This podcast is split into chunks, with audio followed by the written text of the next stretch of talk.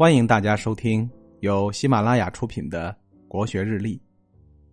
今天是七月八日，一六八三年的今天，清初名将施琅率清军光复台湾，台湾重回祖国。一六六二年，民族英雄郑成功将荷兰殖民主义者一举击败，收复了台湾，被封为延平郡王。郑成功去世以后，其子郑经继任。此时，清朝的统治日趋巩固，全国统一已是人心所向。同时，郑经集团日益腐化，并勾结荷兰殖民主义者，妄图把台湾从祖国的怀抱里分离出去。公元一六八一年，郑经病死，次子郑克爽继任延平郡王，台湾处于人人思危、众皆离心的局面。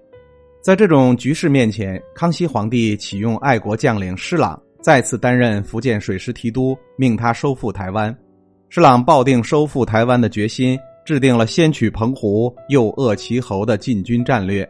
于公元一六八三年六月十四日，率领大小战舰三百余艘，水师两万余人，直取澎湖。在激烈的海战中，施琅身先士卒，勇猛杀敌。在右眼被击伤后，以怕尽血，督战毅力。清军将士受他鼓舞，舍生忘死，一举攻克澎湖诸岛，首战告捷。康熙得知喜讯后，当即颁布谕旨：只要郑克爽集团回归，朝廷既往不咎，并从优许禄，加恩进爵。施琅坚决贯彻康熙旨意，表示只要郑克爽等回归，一定当即赦免。郑克爽和冯锡范等台湾决策人经过认真思考，终于做出了历史性的决定，表示愿意归顺。从此，台湾成为清朝疆域的一部分。这一天是一六八三年的七月八日，这是继郑成功收复台湾之后，使中国疆土再次得以统一的壮举。一个月以后，施琅赴台湾进行接管工作，他首先到郑成功庙中祭祀。接着颁布了《豫台湾以安民生事》和《严禁靠失事》，制定了一系列措施安抚民众，受到台湾人民的热烈欢迎和拥戴。而后，施琅兑现了他的承诺，妥善安置了正式政权的全部人员，使他们各得其所，心悦诚服。施琅收复台湾以后，清廷内部产生了一场对台湾的气流之争。在大臣中主张守而不弃者，居然只有少数人，即如姚启圣和施琅等。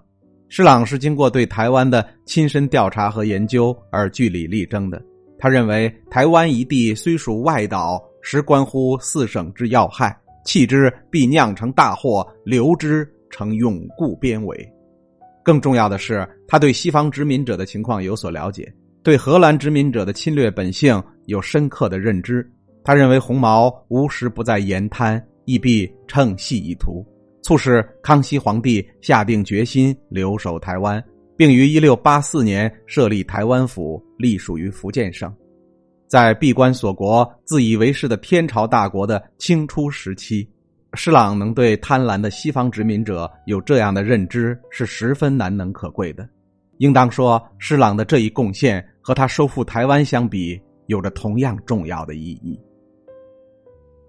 今天的国学日历就分享到这里，最后和大家推荐我的新专辑《心态王者苏东坡》，让我们透过东坡先生起伏的人生，走进无比风雅的世界。